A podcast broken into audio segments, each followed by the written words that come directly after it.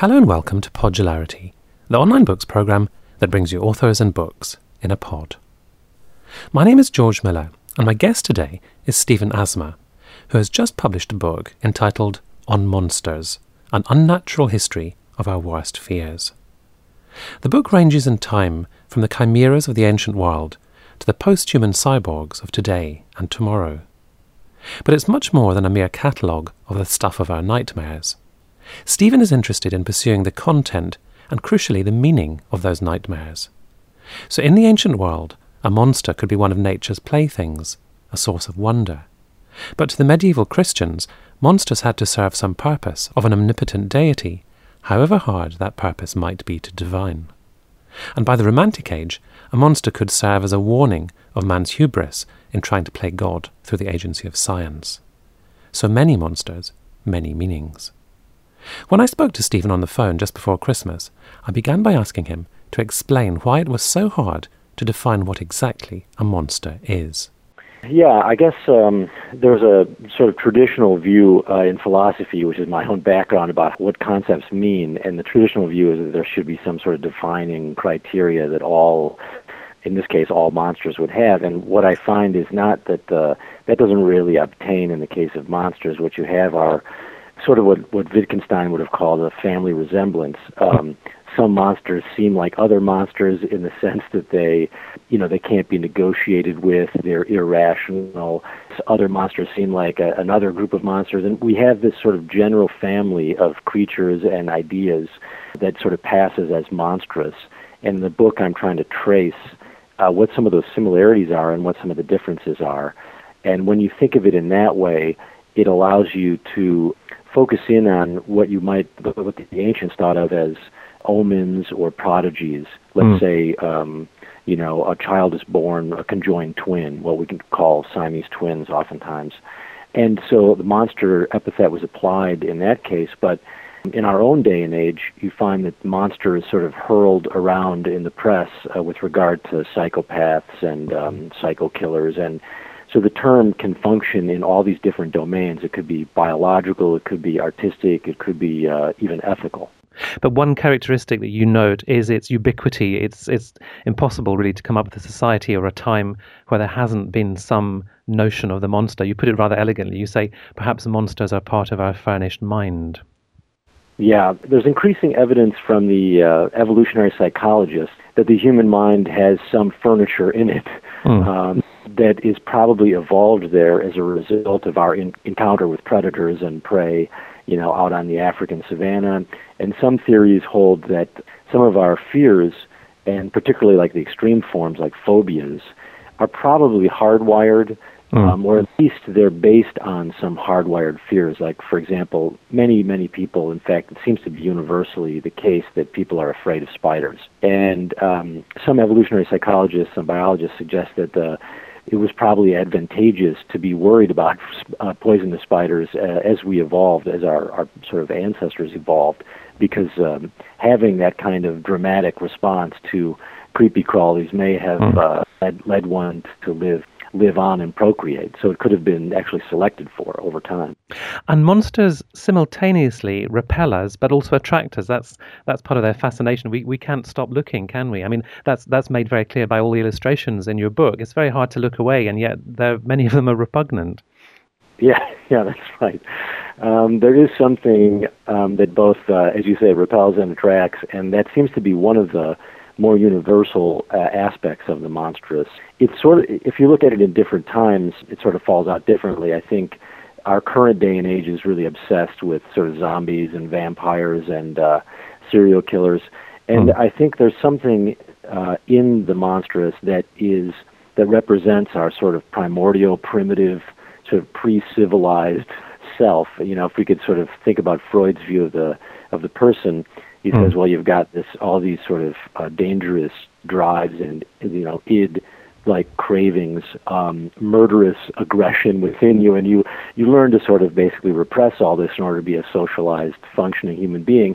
And the monster is sort of like a little you, you think about the monster movies or or monster uh, literature, mm. it's a little holiday for the id. You get to go and have this uh, bit of freedom where you let your wild things off the chain and they can howl at the moon, and then you get them back in, and you can go on with your quiet and repressed life after that. You you get to you get to play with the, the demon, but then you get to put it back in the bottle afterwards. Yeah, that's that's one way to think about the attraction repulsion. The other uh, way is that oftentimes monsters cross these boundaries, you know, these taxonomic boundaries. Mm. You think about the chimera of the ancient world, minotaurs and um, satyrs and uh, the griffin, for example, and it's a combination of maybe two different kinds of animals or it's some some hybrid creature. And um, there also seems to be something very attractive about that. You know, here's a creature that doesn't fit in our normal sort of cognitive classification system, and it actually creates arousal. They call this sort of cognitive mismatch. Mm. So there's, even though it's sort of horrifying, it's also something that you're you're very curious about and, and attracted to. Is that the same thing as category jamming? I was interested interested in that concept of, of something that doesn't that doesn't make sense, and um, again, we, we can't sort of stop looking at it.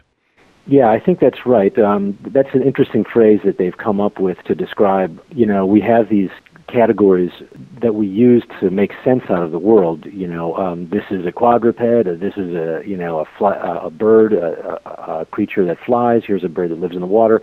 And what monsters do is that they they ask they sort of represent these blended or strange crossing of these categories, and so it's been called category jamming, where you have like, um, well, it's you know one thinks about the this creature in the Alien series that um, you know grabs onto your face and wraps around your mm. neck, and it looks sort of like a spider mixed yes. with a snake, mm. which is a pretty horrifying combination of phobias. And that is uh, many, many sort of uh, psychologists and philosophers have said, well, that's one of the things that really arouses intellectual and cognitive interest is mm. stuff that, that crosses these boundaries. So boundary crossers or category jammers. I was also fascinated by what you said about simulated human beings in video games and how we sympathize with them as they become more and more human like up until a certain point, and then I think it's been called the uncanny valley, where they're they're just a sort of step away from being human, but still not quite human, and then we have a real problem with them. Yeah, that's right. That's a phenomenon that. Uh, well, it's we've got more and more data on it now because people are doing empirical research. But it goes back to Freud's idea of the uncanny, which is something that is almost uh, right, but not quite. And mm. you do think about the CGI effects in in films and in video games where you know the thing looks quite human, but then the mouth or the eyes don't quite look don't quite seem correct, and that gives one a very troubled feeling. It's a it's a it's a strange mood that people report, and the psychologists have given this the term uncanny. And I I find that monsters as a general sort of genre in film and in literature and in visual art oftentimes tries to exploit some of that subtle psychological uh, mm. mood you know, I mean, fear is one thing. You can just have somebody chasing you with a chainsaw or something. Yeah. but then, mm. but then there's the more eerie, sort of David Lynchian kind of experiences, and these kind of elicit more of this uncanny, this more subtle psychological experience, the, the uncanny. I wanted to go to go back, Stephen, briefly to the Middle Ages because I was really interested in what you said about that age and how there was a real quest for the meaning of monsters because when you live in a, a, monotheistic world where you believe in a creator god then of course every manifestation in that world must have some god created meaning. And i i i found that um, a, a, fascinating section of the book how the medieval world tried to reconcile their belief in monsters with with that view of um, of a, a world created by god yeah, there was a, a whole monst, uh, monsterology, if we can put it that way, before uh, Christianity, and they and before uh, monotheism, and there it wasn't quite as problematic because, as you say, there the belief was um, by the ancient Greeks, for example, that there was all kinds of crazy stuff living in other parts of the world, and basically they they had their own monstrous gods, or uh, you had a sort of polytheistic um, view of theology anyway, so there weren't sort of all good gods or, or one all good god to reconcile monsters with. But as you say, in the medieval world, you had this transition to monotheism, and here uh, you find the patristic, uh, you know, the church fathers mm. doing backflips trying to figure out well how do monsters mm. fit in to this notion of an all good God because here you have some heinous creatures, uh, legendary creatures in the medieval world were like the Blemmyae, which were these uh, headless creatures with their mouths and uh, their eyes sort of in their chest, or the mm. Which were dog-headed creatures. The belief was that these lived out in uh, Africa and in India, and so the the idea was well, and giants was were also sort of a major theme in the medieval world. Why did God uh, either create these things, or at least why did God let them go around doing their nefarious uh, activities, or at least wh- why did He allow them to be so so horrific?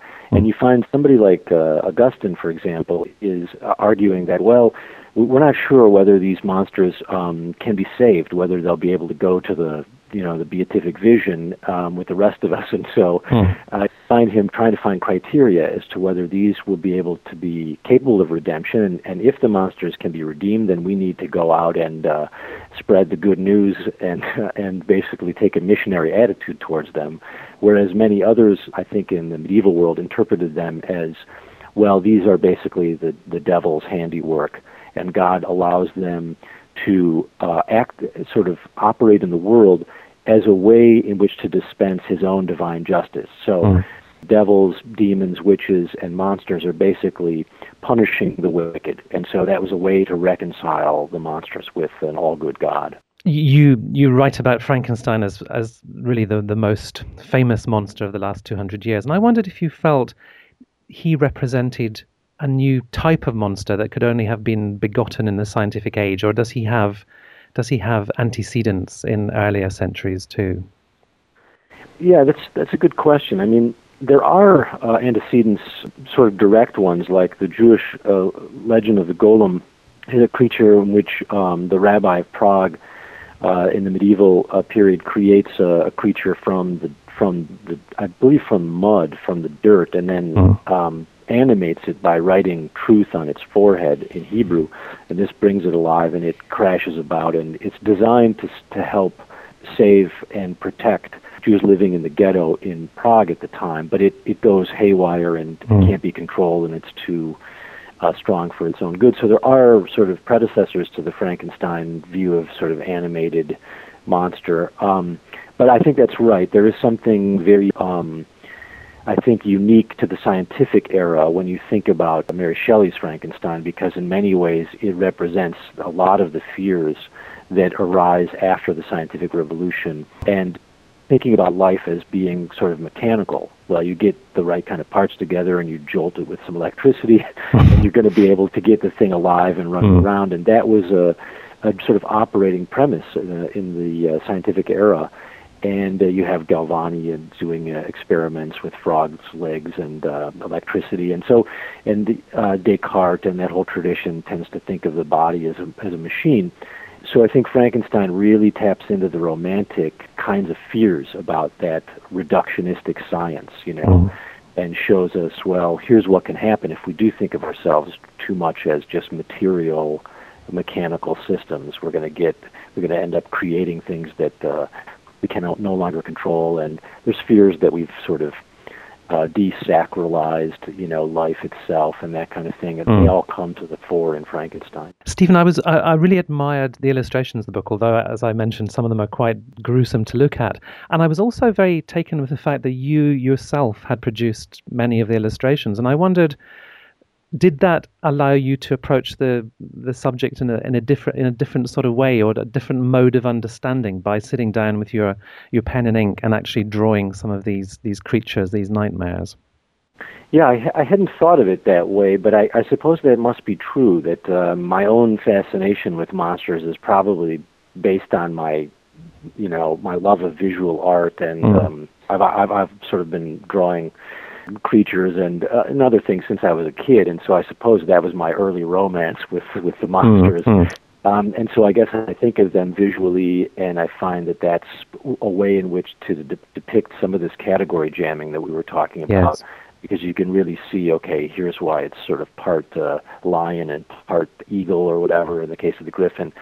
And so it's exciting. And I also think there's actually a beautiful and, and, and disturbing pictorial tradition of monsters that um, if you look at uh, Albrecht Dürer's uh, etchings, you know, the mm. great German etching uh, artist, you mm. find some amazing, and Hieronymus Bosch, for example, you know, there is a wonderful pictorial uh, tradition, and I feel that artists have been interested in monsters and the and the sort of underbelly of the human psyche for a long time before the scientists managed mm. to sort of get some traction there. I was also struck by the fact you talked about at one point the fact in, in Shakespeare's time, in his audience, you would have a, had a range of responses to the monstrous and the supernatural, which have, would have ranged from entire credulity to outright skepticism. And at the end of the book, you talk about our contemporary uh, playful mania for marvels and monsters. But at the same time, you also talk about the fact that many people in the world, including in, in advanced industrial countries, believe in demonic possession. And I wondered if you felt that in some ways we haven't actually changed all that much in our attitude to the monstrous. Yeah, that's a good point. I, we do tell ourselves this story in the West about kind of like a staircase of progress in which, you know, in the old days people believed in crazy supernatural stuff, and mm. but now after the scientific revolution, and certainly now in our developed, prosperous status, we don't have these same kinds of supernatural fears. And and it, it turns out that that's true for maybe a, a, small portion of the population, and I think that may have always been true of a small portion of the population. You, one looks back at Aristotle, for example, and then he's quite different from many of his contemporaries. So, I, but I do think there is, in fact, probably just as much anxiety and fears uh, about the supernatural and the monstrous as there was in the medieval era. Uh, mm. In the medieval era, mm. tend to look back on that era and say, well, it was a wash in, you know, it was the Dark Ages. It was a wash in superstition.